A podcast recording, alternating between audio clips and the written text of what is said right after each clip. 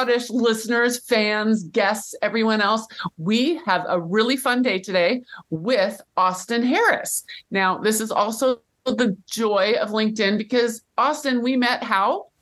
Via LinkedIn. Yep. You guys, we love LinkedIn. Okay. So Austin, very graciously offered to hop on the podcast straight away. And unfortunately, why did you have time to hop on the podcast straight away? Well, I have a bit of a habit of getting laid off. Layoff number 2 hit me. So I have some downtime right now while I'm searching for my next adventure. Okay, guys. So he has some time.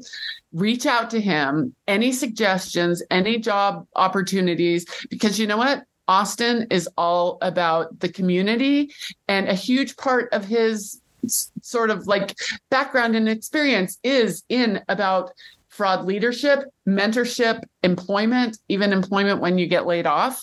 So, this is a really good episode about that, because as we were saying prior to the podcast starting, when someone gets laid off, you can't take it personally, unless, of course, they're mean to you about it, which I don't think they probably were mean to you about it. Were they, Austin?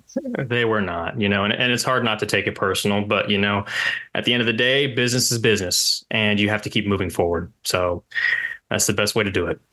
Yeah. Yeah, absolutely. So we are starting off with our little speed round. And Austin, when I say the word fraud, what do you think of? I've listened to this podcast a long time, so I've tried to prepare for these questions here. Fraud to me, I boil it down to manipulation. For me, it's when another human manipulates another human. And I think that's one of the reasons I'm so passionate about fighting fraud and being in the fraud industry is I can't stand manipulation. It's one of my pet peeves. So when you see someone is manipulating someone, whether that's someone that's elderly or even someone that's young or middle-aged, it's just something that fraudsters all take advantage of is the manipulation. They take advantage of the human condition and the human brain, falling for traps and tricks. So that's what I boil fraud down to. Yeah, I think that's excellent. And I mean, not excellent that people do it, but it's an excellent description of it. And we use the term gaslighting a lot, mm-hmm. And in the fraud world especially. And so I like that. So, okay, you said you're a longtime listener. That really makes me so incredibly happy. So honored that a longtime listener wants to be a guest. Okay, second word, ethics. Ethics is a tricky one. It's pretty broad. I think it can affect a bunch of different areas, but ethics for me comes down to morality and what someone is doing when no one's watching. Who are you when no one knows what you're doing? And realistically, we see that's when a lot of fraudsters take advantage is when they have that opportunity side of the triangle, the fraud triangle. That's when they make their move. So ethics for me, it comes down to morality and what you're doing when no one is paying attention. Yeah. Yeah, I like that. And then finally, who embezzles more, men or women, in your experience? I've heard a variety of different answers here, and I think the stats show men. But for me personally, I've seen women. And looking back at my law enforcement career specifically, a majority of my cases, the subjects were women, and especially involving embezzlement. And I don't have the science behind it or why, but I did notice that trend, which is it's odd if you come to think about it. Okay, well, then you must have missed David Weber recently, because he actually statistically proved that women steal more often, but men steal more money. And he did it via the U.S. Sentencing Commission cases for a 10-year period. I will put that in the show notes, his episode and his paper. So it is, and that for the longest time, anecdotally, that was my experience. And now I can prove it.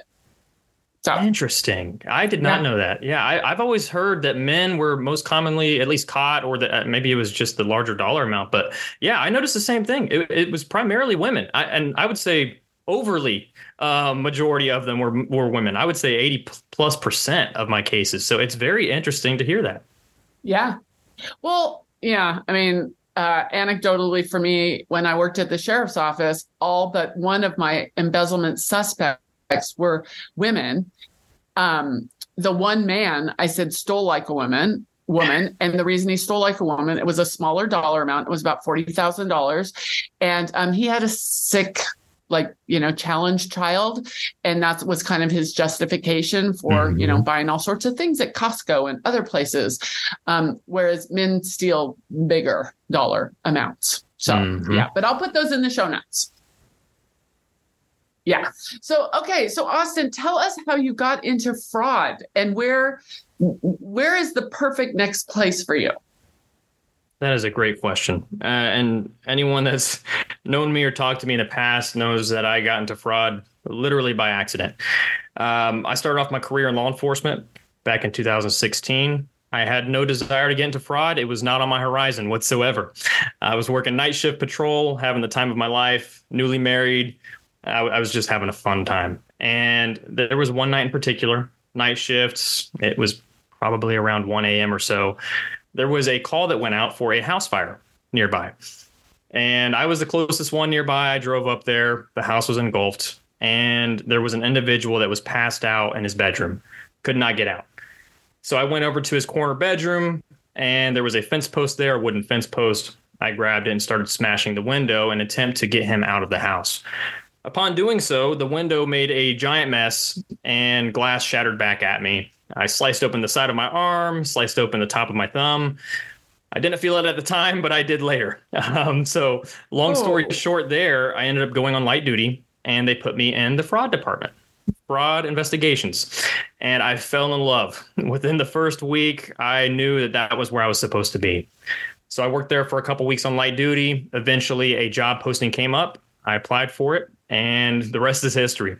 I worked my time on a task force, a countywide task force with Secret Service, IRS, along with a bunch of other city, local agencies as well. And it was a collaborative effort, great team effort. We did a lot of work in the fraud industry. We fought gas pump skimmers, fuel bladder trucks, credit card theft, embezzlement, you name it. Did that for about 5 years before moving on to the private sector. I did contract work at Guidehouse, investigating criminals in the government space. I do have an NDA there, so I need to be a little cautious with what I share. But I ended up getting laid off when I was at Guidehouse, which was not fun. That was my first layoff, and I was out for about 7 months without a job. I did launch Fraud Warfare during that time. It's a personal project of mine where we do fraud prevention training, and we share fraud prevention awareness on social media. I did have to shut that down when I got my next job, though, at PNC Bank. So I started PNC Bank January of this year. And effective December 1st, I am being laid off with PNC. But my time there was spent as a leader over a fraud unit of 11 fraud analysts. An amazing team. We referred to ourselves as the A team. And truly, I had a blast. I mentored so many people. And honestly, they mentored me more than I probably mentored them. But I had a blast doing it. We primarily focused on return deposit investigations. So a bunch of these fraudulent checks that are spiking right now, our team handles that. Wow. Okay. It's never a good time to be laid off, but being laid off around the holidays, like for anyone, icky, but being laid off around the holidays when you're in return fraud seems a little short-sighted. No offense to you, PNC. But does seem a little short-sighted. Certainly, it's hard because there's never a good time for layoffs. But realistically, especially at this time, the numbers are rising. Their numbers aren't going down, especially in the return deposit section. So it is interesting. And, PNC will have to see how that plays off and if that was the right area to cut at this time. But that's people making those decisions are far higher up on the pay scale than I am. Yeah, I get that. It's just not a lot of fun. So, not to spill any secrets or anything, but do you have an idea of kind of what you want to do next because of you've experienced 2 layoffs, and does that go to being your own employer again, or, help the audience out because maybe they can help you out. It is challenging. It's hard to know what's safe. And realistically, you will never find that true safety in any job that you have. And if you seek that and if you hold on to that, realistically, you may end up disappointed. But for me personally right now, I never wanted to get into quote unquote management. I am not a manager by title. I don't necessarily enjoy having a title, but I do enjoy mentorship. And my latest role at PNC showed me how much I was passionate about mentorship, more than I knew. You know, coming to the end of being with my team and having to let them know that I'm being laid off, a lot of those people reached out to me and said, hey, listen, you have no idea the impact that you had and how much of your fraud experience you were able to share with me. And being able to hear that from them, you know, you feel like you're doing okay in a job, but when you hear that from a person that says, no, you invested in me personally, and I'm thankful for that. That meant a lot, you know. So realistically for me, I would be interested in coming up with some kind of mentorship role or having some kind of leadership position in a industry where I can share my experience as well. You know, whether that's with a company, a corporate company, or whether that's something that I launch on my own, I'm not too sure yet. You know, it's hard to know what's right, and I'm trying to weigh out all my options. And I have a lot of great connections on LinkedIn that have set me up with amazing interviews so far. So I'm very thankful for them. And realistically, I'm going to have to ride out these next few weeks and kind of see what direction this takes me. Yeah. Well, you're young. I'm just going to say you are very young. You have a long career ahead of you. And, it doesn't seem like from what you just said that you grew up saying, I want to fight fraud. Like so many of us in the industry, I didn't even know what fraud was. Like literally didn't know what fraud was. But once you get the bug, you get the bug. Mm-hmm. Yeah. You don't go back afterwards. And realistically, no matter what I do, it will touch fraud. I can't, I can't get away from that. That is my passion and my purpose is to fight fraud somewhere, whether that's on LinkedIn and sharing content, or if that's, you know, at an actual company fighting fraud, you know, on the front lines. So you put in your description that you have done trainings. I love to do trainings. It's kind of like being a fraud professor. Do you have some of your favorite trainings that you've done on a specific topic within fraud? Oh, that is a great question. I am passionate about training, you know, and if you talk to any of my previous coworkers, they'll tell you I'm the Photoshop guy. I'm very design driven. I would Photoshop my coworkers' faces on all kinds of photos and we would have a good time. The creativity side of it is where I thrive. And I've done more trainings than I could even count. Some of my favorite were probably involving crypto investigations, and even business awareness, teaching these businesses on some of these basic red flags on what to look for, nothing even complicated. But being able to talk to them, talking to the elderly, having that one-on-one time with them where you can actually teach them and show them, hey, if you see these kinds of red flags, you know, stop, don't continue forward.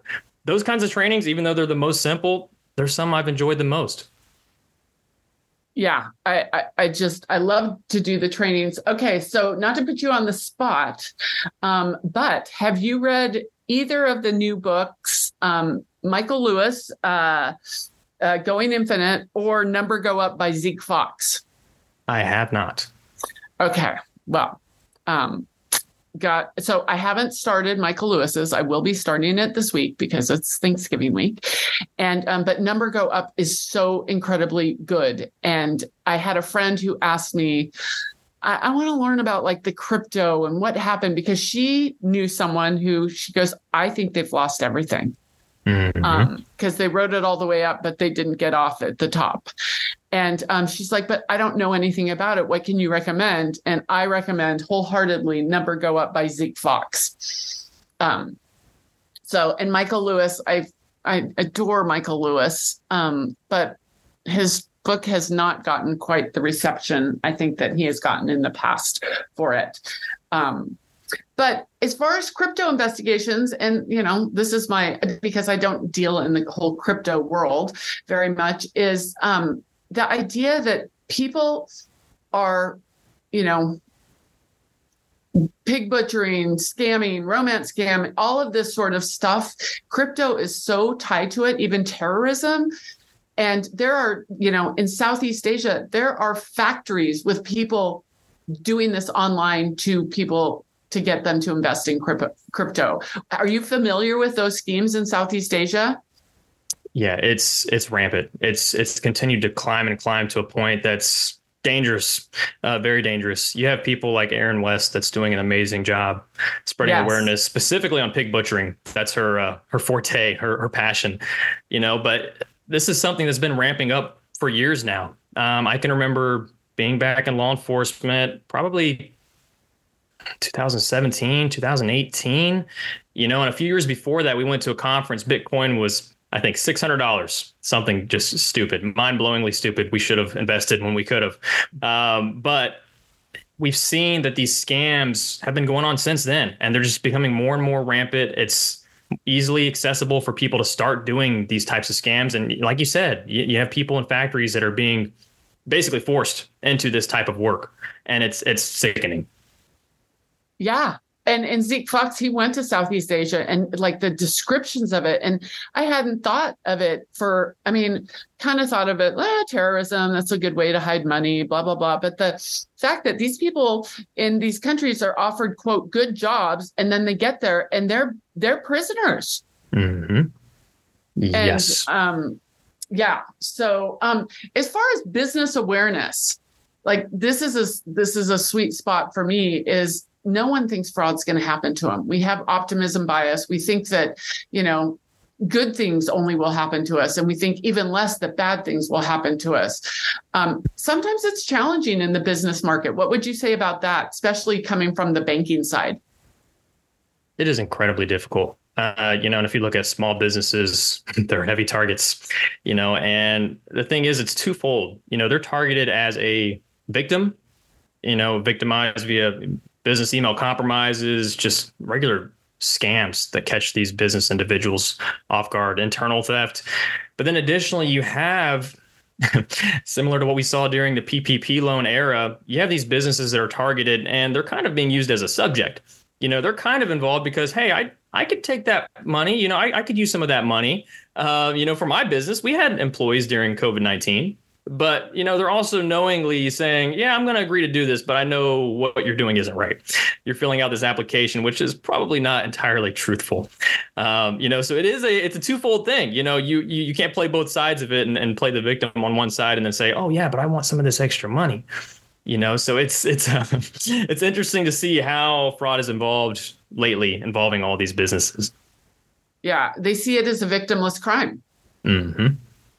Yeah. Yes. Well, and that's fraud in general. I think if you go to any law enforcement agency and ask them and you try to file a fraud report, you know, oftentimes they see it. Well, it's victimless. Your bank's going to reimburse you. You know, what's the true loss here? Well, and especially in insurance cases, they're like, I paid, you know, X dollars into my insurance company forever. And I'm just getting back a little bit of what, you know, I paid into. They don't actually see that, you know, the money that they paid into was to pay legitimate sort of claims. So we talked a little bit before the program, and I know you're going to have more time, unfortunately, during the holidays, but I love to talk about fraud and pop culture. I just dropped a Fraudish playlist of music, but are there any TV shows, movies, books, podcasts that you would recommend to the audience? Ooh, that is great. There's a lot of books by John Maxwell. If you're into any kind of leadership, even in the fraud space, I know some of it's not specific to fraud or the fraud industry, but still, he has a lot of great content on leaders and leadership. The Self-Aware Leader is a book that I read recently from him. It is amazing. I actually posted recently on LinkedIn, I think it was last week, I shared a bunch of the top podcasts and even some of the newsletters that are out there. Bad Fraud Advice by Brian Davis is an amazing newsletter. It's a must follow. There's also a new one, Fraud Thoughts, which is a great one as well. But it's really hard. Sophia, isn't it? Yes, it is. Sophia, I believe Carlton. Yeah, she was, I think, my second guest. I got to have her back. Really? I just actually connected with her, I think, probably within the last 2 weeks when she dropped her new newsletter. And she's great. She's been a pleasure to connect with. Yeah. Yeah. How about TV shows or movies? Do you have any of those that you like? Oh, I don't watch much TV that involves fraud. I start to think of it as work. The only thing I watch that may be somewhat relevant is The Office. They have some episodes that cover fraud and identity theft. But that's about it. I don't watch too much TV or shows that involve fraud. My wife is not too interested. Yeah, I can get that. I totally can get that. So you're also a huge coffee aficionado, aren't you? Oh, I am. I probably drink a little too much coffee. I've got an espresso machine, a Nespresso machine, and K-cups, you name it. I enjoy coffee. It's the only thing that gets me through my day. Is that from your law enforcement background? You know what? Coffee and donuts, I didn't say donuts, but I love me a maple bar. Yeah, I love me a maple bar. It stems from my law enforcement career, especially working nights. I would drink it as if it was water. It was the only thing to keep me going some nights. Yeah. What do you okay, so you mentioned Bad Fraud Advice and Fraud Thoughts. What is some ideal training besides Erin West? And I hope to get Erin, if you're listening on the podcast. I know she's been traveling a ton right now, though, in Southeast Asia. Where else do you suggest to look for trainings? More so trainings via LinkedIn content or certificates? Either, both. Okay. Well, that's a great question. CFE has a lot of great training. The CFE certification is great as well. You've got the IAFCI. They have several smaller certificates, but they're great. The CFCI is a certified financial crime investigator certification. It's something I do have. It's a great little training course. There's also several other organizations. The ACFCS has some great trainings as well. LinkedIn is where I get a lot of my learning from, unofficial learning content. There's a lot of knowledgeable people on there, and realistically, it's a great resource. If you are not using it, please start today. So many people on there share amazing content. Just to name a few, Stephen Sargent, if you're interested in the crypto space, but also anything to do with training. He is very pro LinkedIn. He's very pro getting people into jobs and setting people up in the right ways so that they can connect with others and network properly. An amazing resource there. You've got people like Eric Vento. I know he was on the show, I believe, a few months back. Great connection I have. Anyone transitioning from law enforcement to the private sector, he provides all sorts of free content and training, information and advice on how to make that transition, how to connect with others. And he's also got an official business that he uses if you're interested in his services. Carice Hendricks, great, amazing fraud expert, I'll call her. Probably one of the top. Can't say enough great things about her. If you are not following her on LinkedIn, please do. She shares content at least weekly. There's always something great out there that she has. I could go on all day. There's so many amazing people. And the great thing is about LinkedIn is a lot of these people offer it for free. You don't have to go and pay for this content. You can scroll through your LinkedIn feed and say, oh, hey, this person's talking about money mules. Hey, they're talking about business email compromises. These are live trends taking place from people that are on the front lines. So it is extremely powerful. Yeah, I can't imagine doing my job without LinkedIn. Plus also you're creative. The creative part of my work, for a while I did fraud haikus.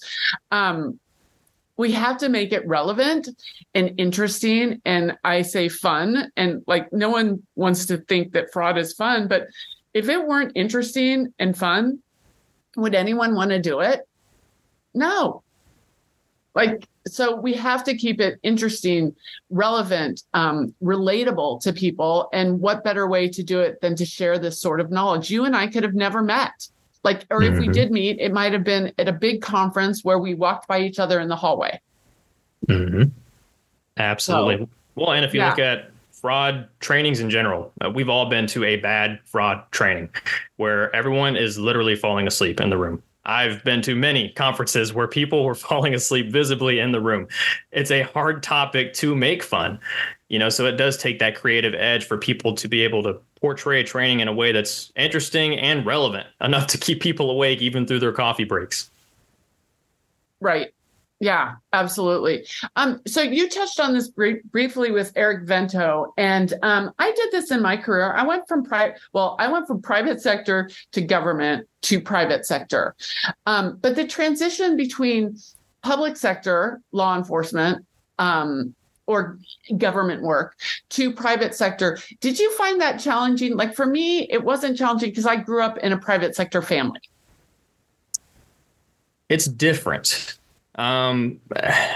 Challenging is a big word. I don't know that it was challenging. It was different though, you know, especially the longer you stay in law enforcement, I could see it being certainly challenging. You have people that are diehard cops at heart and they jump to the corporate sector and you can see it just doesn't click. Everything that they've been taught to do is completely backwards. And the corporate setting is not necessarily the best environment to do some of the things you can do in law enforcement. So I could certainly see that happening. For me, it was an interesting transition. There's differences in how you progress through your career, and people treat you differently coming from law enforcement into corporate settings. You know, if they see that you're a cop previously, they do treat you differently. Sometimes I've been treated like, hey, this guy doesn't know what he's talking about. You know, he has no idea. He has his experience doesn't matter. And realistically, a lot of law enforcement officers have great experience to share. It's just finding out how they can do that. What is the avenue? What is the format that they can share their experience in that environment and make it relevant? You know, you're not arresting people all day long when you're working at a bank. It's totally different. You know, you're going after quantity. You're there to file SARs and meet productivity goals. That's not something you see in law enforcement, not to that extent.